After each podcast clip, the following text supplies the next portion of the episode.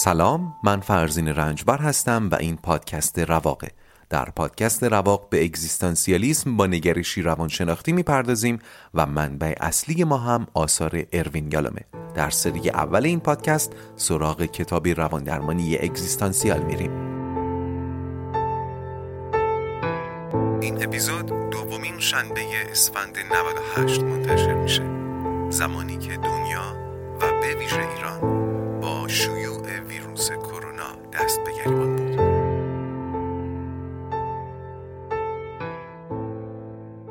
خوش اومدید به اپیزود 38 از پادکست رواق. در اپیزود قبل بیشتر و عمیقتر به بینش و درونبینی پرداختیم و در این اپیزود که آخرین اپیزود از فصل آزادیه به قیاس روانکاوی کلاسیک و اگزیستانسیال می‌پردازیم. یالا میگه یه فرض داشتیم به این شهر که درمان اتفاق نمیفته مگر با تغییر. این فرض رو یادتونه دیگه. درمان حاصل نمیشه مگر با تغییر. که حالا کلی هم حدیث مفصل داشتیم که این تغییر چطور حاصل میشه اون چرخه بهبود و اینها. ولی اجالتا دوباره بیایید روی همین گزاره تمرکز کنیم. درمان حاصل نمیشه مگر با تغییر. خب تغییر خود به خود و در دل خودش حاوی قید زمانه. ما که در گذشته نمی‌تونیم تغییر ایجاد کنیم. حتی در زمان حال هم نمیشه تغییر ایجاد کرد. چون به محض اینکه روند تغییر آغاز بشه زمان به آینده حرکت کرده دیگه. پس تغییر در دل خودش حاوی قید زمانه و زمانش هم آینده است. روشنه؟ حالا یالام چرا داره اینو میگه؟ چون قرار دوباره به نگرش کلاسیک روانکاوی یا همون فرویدی بتازه چون نگاهش همچنان معطوف به گذشته است. در اپیزود قبل کمی اینو توضیح دادم ولی خب کتاب همچنان روش تاکید داره و طبیعی هم هست چون قرار روان درمانگران جوان با خوندن این کتاب بینش پیدا کنن. باری. به نظر یالوم این نگاه معطوف به گذشته ناشی از اشتباه گرفتن دوتا چیزه. دو تا چیز رو با هم اشتباه گرفتن. دو تا مفهوم نزدیک به هم رو قاطی کردن. این دو تا مفهوم چیه؟ یکی توضیح یعنی همون معنا کردن آتشفشان و دیگری خواستگاه یعنی اینکه چی باعث شرایط کنونی شده. توضیح و خواستگاه رو میگه اشتباه گرفتن. ببینید اینجا شکم گیج کننده است. اینقدر گیج کننده که یالا میگه حتی روانکاوان کلاسیک رو هم گمراه کرده. پس با دقت گوش کنید. منم تلاش می‌کنم جاش بندازم. چندین و چند بار همین قسمت رو تمرین کردم که بتونم توضیح بدم. یالا میگه اون چیزی که من می‌گفتم فارغ از محتوای بینش مهمه خود توضیحه. یعنی خود توضیح فارغ از اینکه چی داری توضیح میدی مهمه. اینکه چطوری توضیح میدی مهمه. فارغ از اینکه چی داری میگی. روان درمانی کلاسیک توضیح رو بیان خواستگاه تاریخی روان نجندی تعریف کرد. این تاریخی هم که میگم فقط منظورم اشاره به گذشته است یعنی بچگی. پس خواستگاه تاریخی یعنی طفولیت. پس روانکاوی کلاسیک توضیح رو این می‌دونست که ما بریم تو گذشته بگیم که چی شده که اینطوری شده. بذارید ساده و گل درشت بگم. مثلا کسی رو در نظر بگیرید که از تنهایی میترسه. روانکاو کلاسیک یا حالا بگیم فرویدی برای اینکه آتش فشانش رو معنی کنه واسه اینکه براش توضیح بده تا به آرامش برسونتش میگه باید بریم توی خاطراتش. و عموما منظور اولین خاطراتیه که این آدم از کودکیش یادش میاد. توی اونا سرک بکشیم و یه چیزی پیدا کنیم که دلالت کنه بر ترس از تنهایی. مثلا بعد از کلی کندوکاو طرف یادش میاد که یه روز وقتی خیلی کوچیک بود مادرش تنهاش گذاشت که بره خرید ولی تا پاشو از در بیرون گذاشت برق رفت و این هم به شدت ترسید. اینو که کشف می‌کنن دوباره میان به زمان حال و روان درمانگر میگیرتش جلوی چشم خداگاه مراجع و میگه ببین به خاطر این از تنهایی میترسی. و واقعا هم تأثیر داشته تأثیر داره این کندوکاو و این جلوی چشم گرفتن. ولی یالا میگه این اسمش معنا کردن نیست. این اسمش کشفه. کشف در گذشته. با این کشف نمیشه بینش ایجاد کرد. یا لاقل نمیشه بینش عمیق ایجاد کرد. می‌تونه شگفتی و آگاهی ایجاد کنه ولی به مرحله بینش عمیق نمی‌رسه. حالا در ادامه یه مثال دیگه می‌زنم.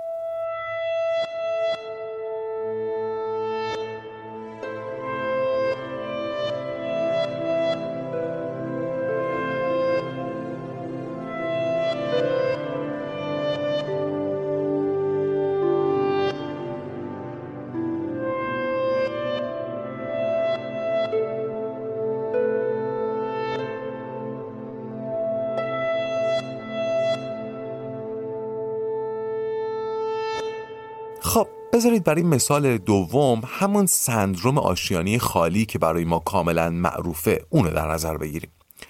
این مثالم بگم خودم اضافه می‌کنم. صرفا برای اینکه با مثال گل درشت ذهنتون روشن بشه. پس لطفا خورده نگیرید که از خودت مثال اضافه کردی. بله جاش بود که توی اپیزود فرعی مطرح بشه ولی بیم اون دارم که معنا جا نیافته.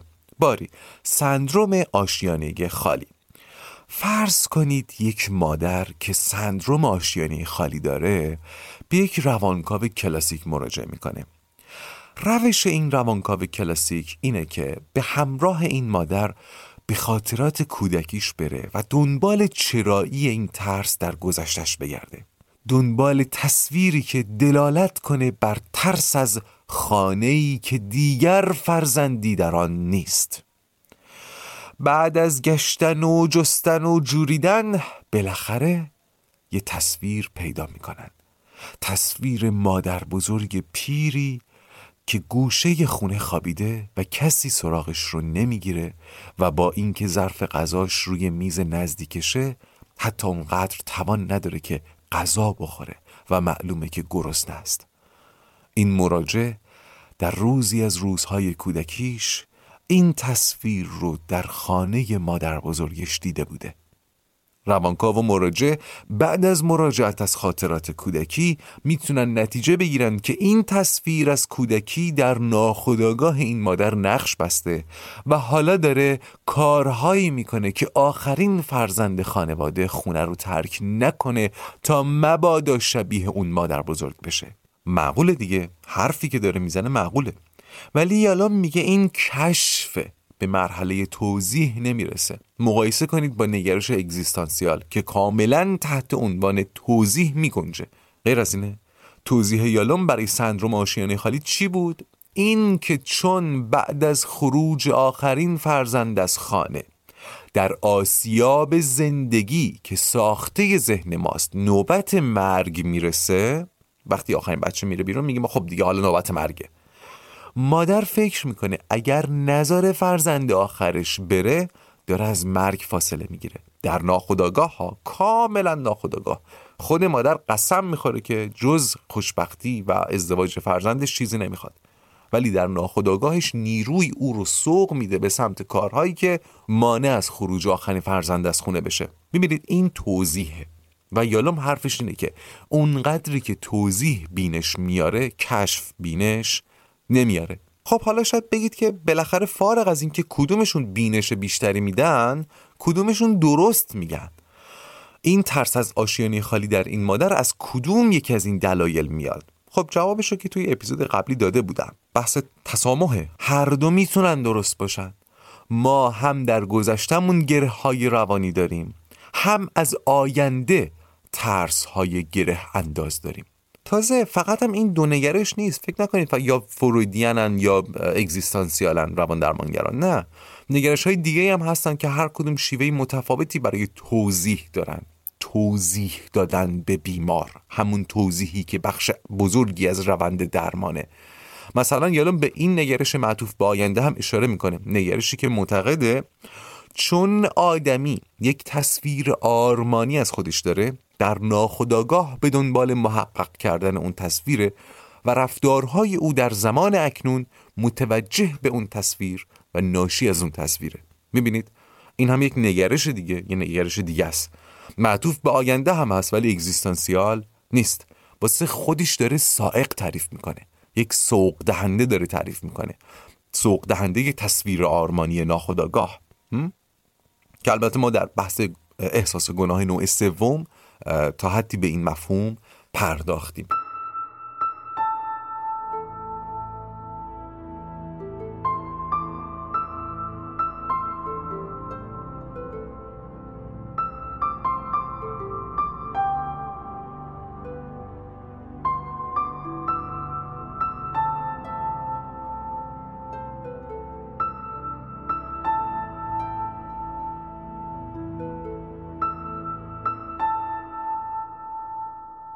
یالام یه تشبیه می‌کنه که به نظرم خوب می‌تونه بین نگاه به گذشته و نگاه به آینده مصالحه برقرار کنه.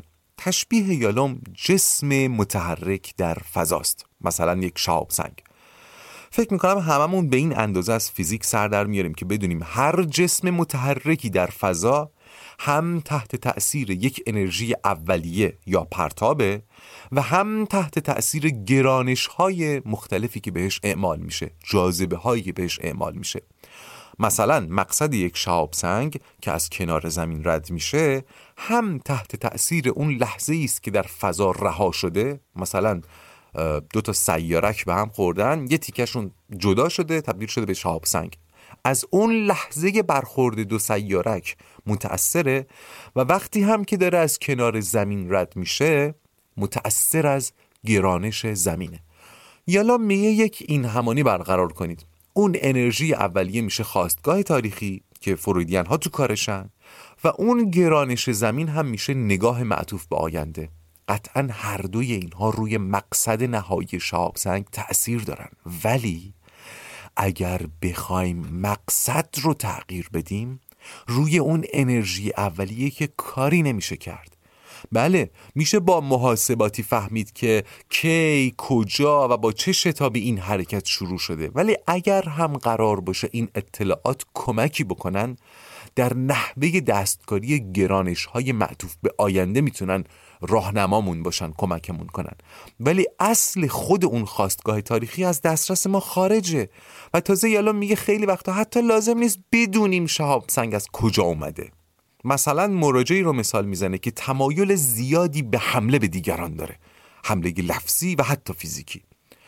یالا میگه من که روی این مراجع کار کردم نهایتا به این رسیدم که این آدم گوش کنید ترس شدیدی از ترد شدن داره. و آرزوی عمیق پیوستگی با دیگران داره. اما حالا بنا به شرایطی همیشه از بیان این آرزو و تلاش برای برقراری ارتباط معنادار باز مونده. یا نتونسته یا پس زده شده یا از ترس ترد شدن آرزوش رو بیان نکرده و این آرزو درش سرکوب شده. حالا این پرخاش و این حمله ها واکنش سازی برای پنهان کردن اون آرزوه. حمله می‌کنه که آرزوش رو پنهان کنه.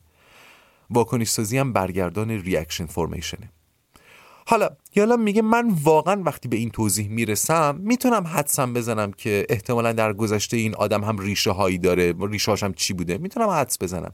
ولی لاقل من نیازی احساس نمی کنم برای سرک کشیدن به گذشتش ترجیح میدم همین توضیح رو سنگ زیرین درمان قرار بدم و نگاه هم معطوف به آینده باشه. خب آرزوشو که می‌دونم دلیل رفتاراشم که می‌دونم. حالا نگاهمون معطوف به آینده است و دنبال تغییریم.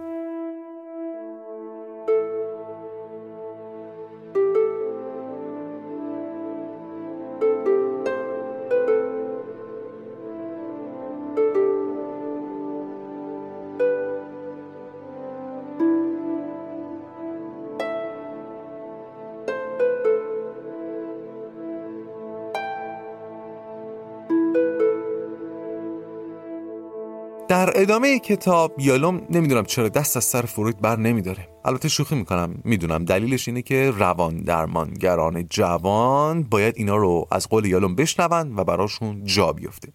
باری یالوم میگه فروید تا آخر عمر به این روش خودش که اون رو روان باستان شناسی مینامید وفادار موند. در واقع حرف فروید این بود که کندوکاو گذشته مراجع برای درمان ضروریه و چه بسا خود درمانه. اینا رو لزوما محض تختعه فروید نمیگه ها فقط داره تفاوت رو بازگو می‌کنه. و بله کمی هم از این گلایه داره که چرا فروید اینقدر معطوف به گذشته بوده. حالا می‌گفتم فروید وظیفه درمانگر رو بازسازی گذشته مراجع می‌دونست. چطور؟ در مثل درست شبیه کاری که یک باستان شناس می‌کنه. حالا برای اینکه مثال روشنتر بشه این باستان شناسایی رو که دنبال استخون دایناسور میگردن تصور کنید. فروید می‌گفت درمانگر باید گذشته مراجع رو بجوره و دونه دونه استخون پیدا کنه بعد اینا رو کنار هم بذاره و اون دایناسور مدفون رو دوباره اسکلت بندی کنه و به مراجعش نشون بده. بگه این اون تصویر مدفون در ذهن توه. دایناسوری که چه بسا خود مراجع دفنش کرده بوده و تلاش کرده بوده که فراموشش کنه. حالا یه گریز بزنم به یکی از شباهت های نگرش فروید و یالام برای بار هزارم یالام روند توضیح رو بخشی از درمان می‌دونست دیگه. فروید هم میگه فارغ از اینکه اسکلت دایناسور چی از آب در بیاد همین روند بازسازی اسکلت بخش بزرگی از درمانه. مثلا ممکن بود استخونایی که درمانگر کنار هم چیده شبیه تیرانازوروس بشه ولی دایناسوری که مراجع دفن کرده بوده مثلا پلسیوسوروس بوده. فروید میگه مهمتر از این که چه اسکلتی بسازی اینه که یه اسکلتی بسازی. همین کندوکا و تلاش برای بازسازی گذشته راه زیادی از درمان رو طی می‌کنه. اینم شباهت نگاه فروید و یالون بود. این تأکید فروید بر گذشته کاوی راه رو برای همون نگاه جبری که قبلا بهش اشاره کردم باز می‌کنه. چون اگر ما به تمامی تحت تأثیر نیروهایی باشیم که از گذشته میان از اونجا که گذشته گذشته و دسترسی بهش وجود نداره ما محکوم به وضع موجودیم دیگه. بدون توان تغییر در وضعیت آینده محکوم به وضعیت موجودیم و این وضعیت موجود قرار ادامه پیدا کنه. روشنه؟ یالام با این مخالفه. میگه ما علاوه بر تأثیر از گذشته تحت تأثیر شدید سائق ها هم هستیم. سائق هایی که در زمان حال جاریان و آینده رو هم به شدت متأثر می‌کنن. و برخلاف گذشتمون که بیشتر کشف شدنی بودن این سائق ها توضیح پذیرن و از راه توضیح میشه برشون مسلط شد. خلاصه به نظر یالام نگرشی که مسئولیت وضعیت کنونی و آینده رو متوجه چیزی غیر از خود آدم کنه به هر میزان که این کار رو می‌کنه از درمان حقیقی فاصله داره و این خورده رو هم به فروید می‌گیره. یعنی میگه تو مسئولیت وضعیت کنونی رو از دوش مراجع بر میداری و بر دوش گذشته میندازی. هرچند دیالوم معتقده البته احتمالا برای زمانه خود فروید معتقده پذیرش تأثیر شرایط بیرونی و گذشته بر وضعیت کنونی گوش کنید می‌تونه احساس گناه رو کم کنه و این خودش تأثیر درمانی داره. حتی شاید در زمانه ما. ولی در ادامه درمان چون مسئولیت وضعیت کنونی به کلی از دوش مراجع برداشته شده درمانگر خودش رو خلع اصلاح کرده. چون به مراجع قبولونده که مسئولیتی متوجهش نیست. فهمیدین چی شد؟ میگه برای زمانه خودش حداقل فروید همین که به مراجعش میگه بابا حق داری؟ منم اگه مثل تو پدرم معتاد بود اینجوری می‌شدم. منم اگه هر شب پدرم مادرم دعوا می‌کردن اینجوری می‌شدم. میگه همین همدردی کردن همین درک کردن که حالا جلوتر به این درک کردن می‌رسیم خودش اثرات درمانی داشته ولی در ادامه درمانگر رو خلع اصلاح می‌کرده. حالا نگرش اگزیستانسیال احساس گناه رو میپذیره؟ و ازش به عنوان موتور محرک اراده به تغییر استفاده می‌کنه. پس نگرش اگزیستانسیال تلاش می‌کنه احساس گناه رو نه به انتخاب های بد گذشته بلکه به عدم انتخاب در حال حاضر ربط بده. یعنی من گناهکارم ولی نه به خاطر اینکه در گذشته انتخاب های بدی کردم بلکه به خاطر اینکه در حال حاضر با انتخاب های اصیل تغییر نمی کنم اصلا تا زمانی که مثل گذشته رفتار می کنم نمی‌تونم گذشتم رو ببخشم.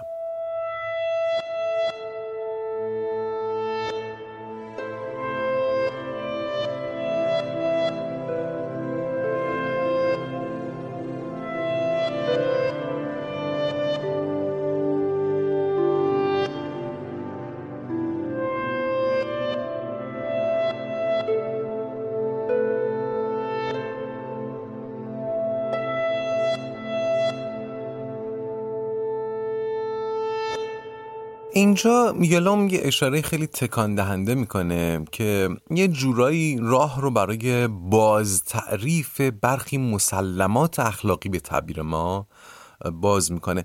البته من واقعا نمی‌دونم چرا توی دو سه صفحه پایانی این فصل از کتاب اینقدر موضوعاتی که جای شرح و تفسیر داره گنجونده شده. واقعا بعضی از این مفاهیم هر کدوم بیش از پنج اپیزود می‌خواد برای اینکه واقعا جا بیفته معناشون. ولی تو دو سه صفحه فقط اشاره کرده بهشون. من حالا میگم سعی می‌کنم جاش بندازم ولی بدونید که این است و بیش از این.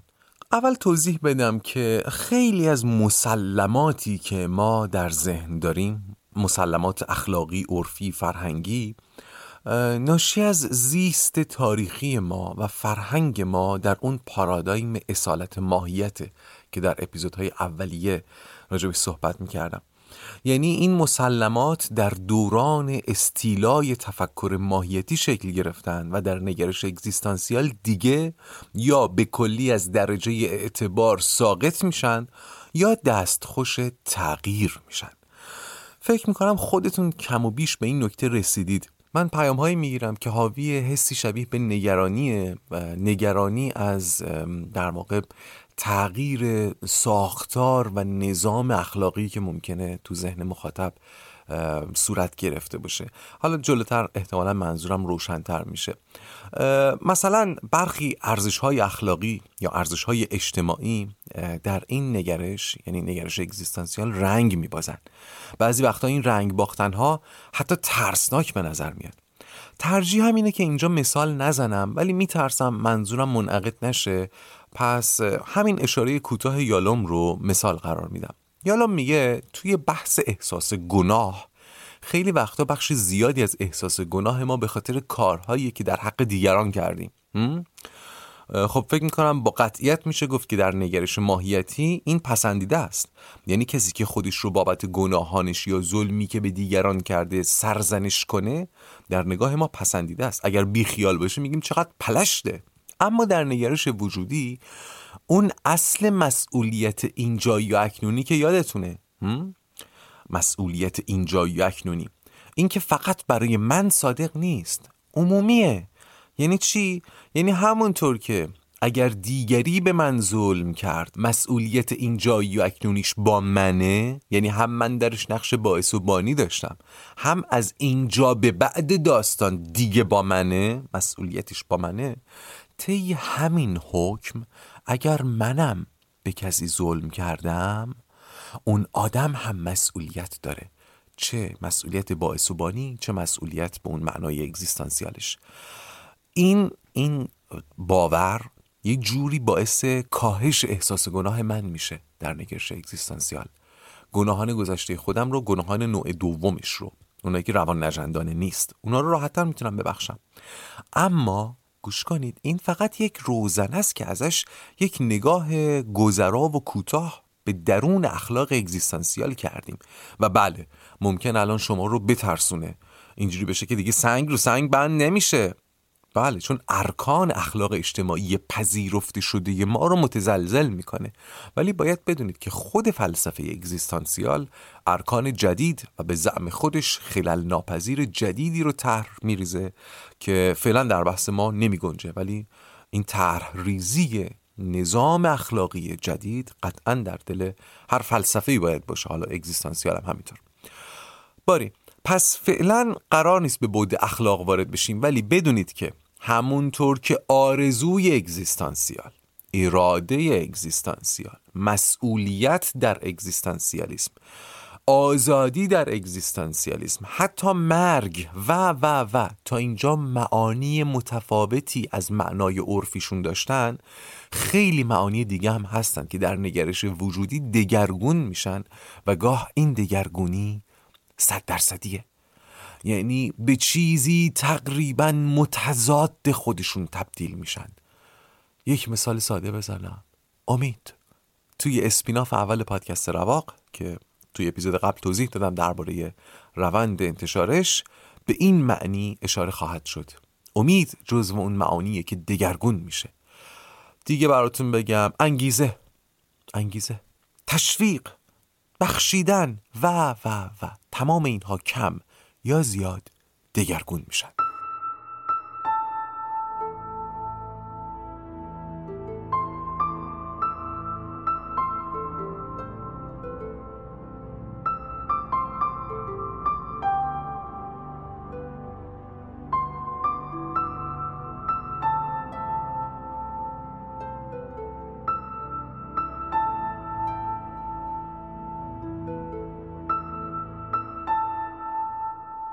در ادامه یالام همچنان با فروید دست به گریبانه و تا دوباره نکشدش ولش نمی‌کنه. میگه فروید این رو هم نادیده گرفته که در بازسازی گذشته مراجع چون یکی از اعضای تیم بازسازی خود مراجعه ممکنه هم درک خودش از وقایع رو جایگزین واقعیت کنه هم اینکه در بازگو کردن وقایع تخیل و انتخاب کنه مثلا یادش میاد که مادرش با غضب نگاهش کرد. ولی ممکنه در واقع اون لحظه مادرش با ناراحتی نگاش کرده باشه. خب اینا خیلی فرق می‌کنن. بچه شاید نتونه تشخیص بده. یا همین مسئله معروفی که میگن خیلی از خاطرات کودکی ما در واقع ساخته تعریف و بازگوی دیگرانه و ما واقعا یادمون نیست. چون دیگران تعریف کردن فکر می‌کنیم یادمونه. اینم یالام اشاره می‌کنه. و نکته دیگه این که برداشت ما از وقایع هم بستگی به منش خودمون داره. اون متن معروف رو شاید شنیده باشین که میگه من در پنج سالگی فکر می‌کردم پدرم یک قهرمانه در ده سالگی فکر می‌کردم همه چی رو می‌دونه در پانزده سالگی فکر می‌کردم یکم قدیمی شده در 20 سالگی فکر می‌کردم باید ازش پرهیز کنم. در سی سالگی فهمیدم چقدر شبیه همین و مثلا در چل سالگی فهمیدم که چقدر دوستش دارم. به معنای واقعی دوستش دارم. حالا نقل به مضمون کردم. اینجا پای یکی دیگه از کلیدواژه های نگرش اگزیستانسیال وسط میاد که باز قرار نیست خیلی بهش ورود کنیم. ولی چون یالم اشاره گذرایی بهش کرده منم میگم ولی به نظرم واقعا جاش اینجا نبود و اصلا به قدر کافی بهش پرداخته نشده. اون کلیدواژه هم درکه درک کردن. یالم میگه ما باید در مواجهه با هر پدیده درکش کنیم. این پدیده می‌تونه خودمون باشه یا هر شخص یا موجود دیگه ای. این درک مبتنی بر پس زمینه است یا همون بافتی که توی اپیزود قبلی گفتم. یعنی با توجه به پس زمینه زندگی افراد با توجه به پس زمینه پدیده ها اون رو درک کنیم بافتشون رو تلاش کنیم بفهمیم. در از چه بافتی اومدن چه بافتی دارن. در واقع فکر می‌کنم یالوم به خاطر این درک رو وسط کشیده که اینو بگه. ما با توجه به پس زمینه پدیده ها اونها رو درک می‌کنیم و به محض اینکه درک صورت بگیره پس زمینه هم تغییر می‌کنه. توی همون مثال پدر و پسره پسری که تو پنج سالگی یه جور فکر می‌کرده تو 20 سالگی یه جور دیگه فکر می‌کرده تو سی سالگی یه جور دیگه فرض کنید این آدم تو 20 سالگی میره پیش روان درمانگر و تلاش می‌کنن که پدرش رو درک بکنه. توی همون 20 سالگی و طی تلاش پدر و پس زمینه پدر و بافتش رو درک می‌کنه و این درک که صورت بگیره پسر ناگهان میجهه به سی سالگی. و توی سی سالگی یادمون باشه سی سالگیش پدرش رو یک جور دیگه می‌دید. پس وقتی درک صورت می‌گیره همه چیز تغییر می‌کنه و دوباره نیاز به درک هست چون متغیرها تغییر کردن. متوجه میشین؟ دوباره درک صورت می‌گیره و دوباره پس زمینه و متغیرهای دیگه تغییر می‌کنن و دوباره باید درک صورت بگیره دوباره درک صورت بگیره و این یک روند پالایشی رو به بالاست. و به خاطر اینه که درک کردن خیلی مهمه مخصوصا در نگرش اگزیستانسیال ولی بهتون بگم واقعا درک کردن به این راحتی نیست. الان من فقط یه اشاره گذرا کردم. باز فقط از یک روزنه کوچیک به یک معنای بزرگی نگریستیم و تنها بخش کوچکی از اون رو دیدیم. یالام خودش یه مثال می‌زنه. مثال یه خانومی که با لباسهای آنچنانی و سراوز شیطان پیتان میاد به جلسه روان درمانی درمانگر ممکنه تو نگاه اول بگه این چه وضعیه؟ این چه سراوزیه کی اینجوری میاد پیش روان درمانگر مگه اومدی عروسی؟ ولی بعد که با مراجع میشینن صحبت می‌کنن و با بافت زندگی مراجع مواجه میشه به پس زمینه این رفتار واقف میشه و درکش می‌کنه. مثلا مثلا ممکنه بفهمه که این خانم اولین باره که در عمرش پیش روان درمانگر میاد و اینقدر استرس داشته که بیش از حد معمول به خودش رسیده. از استرس این کارو کرده. الان که با پس زمینش آشنا شدیم از بافتش آگاه شدیم درکش راحت تر نیست. دیگه این ظاهر شیطان پیتان تو ذوقمون نمی‌زنه غیر از اینه. حالا که درکش کردیم دیگه خود پدیده هم ممکنه تغییر بکنه. مثلا روان درمانگر حالا که با پس زمین آشنا شده و به درک رسیده پیش خودش میگه این بنده خدا از درم که اومد تو خیلی گرم سلام علیک کرد و از همونجا باید میفهمیدم این از دماغ فیل نیفتاده. ولی اولش فکر کردم از دماغ فیل افتاده. حالا که درک صورت گرفته حتی سلام علیکش رو هم یه جور دیگه می‌بینه. یه جور دیگه تفسیر می‌کنه. حالا لب به حرف یالوم توی این بخش اینه. میگه من ترجیح میدم توی گذشته مراجعم یه سرکی بکشم که بتونم درکش کنم. بعد از این درک برای شکل دادن رابطه و اون عشق و احترام استفاده کنم. کاری که اون فرویدین ها و کلاسیک ها می‌کنن چی بوده؟ اینه که یه رابطه بزنیم. یه رابطه بزنیم که باهاش بتونیم بریم گذشتش رو سرک بکشیم. برعکسه متوجه شدیم بسیار خوب. این بود اپیزود 38 از پادکست رواق. ممنون که تا اینجا و این لحظه همراه رواق بودید. همونطور که گفتم هفته دیگه رواق منتشر نمیشه و هفته بعدش یعنی شنبه اولین اپیزود رایگان از spin-off اول رواق منتشر خواهد شد. لینکی در توضیحات این پادکست هست. توی کانال تلگرام هم میذارمش. این لینک رو داشته باشین. یه جا ذخیرش کنید. spin-off که منتشر بشه اپیزودهای رایگانش که منتشر بشه هر جایی که الان دارید این اپیزود رو میشنوید از همون طریق مطلع میشید. یک notification ی واسهتون میاد. حالا ممکنه من یک فایل صوتی بارگذاری کنم که توش بگم خب رواقیون عزیز برید به اون لینک. بالاخره یه جوری مطلعتون می‌کنم.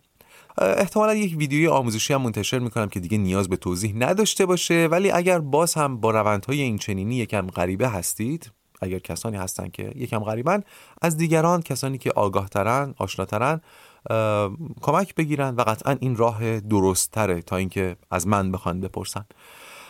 بسیار خب بذارید محتوای اسپیناف اول همچنان سورپرایز بمونه و در روز انتشار متوجه بشید که قراره چی باشه محتوای اسپیناف اول. پس تا دو هفته آینده و انتشار اپیزود اول از اسپیناف اول رواق مراقب خودتون باشید و بذارید این پایان اپیزود 38 از پادکست رواق باشه و حالا بدرود.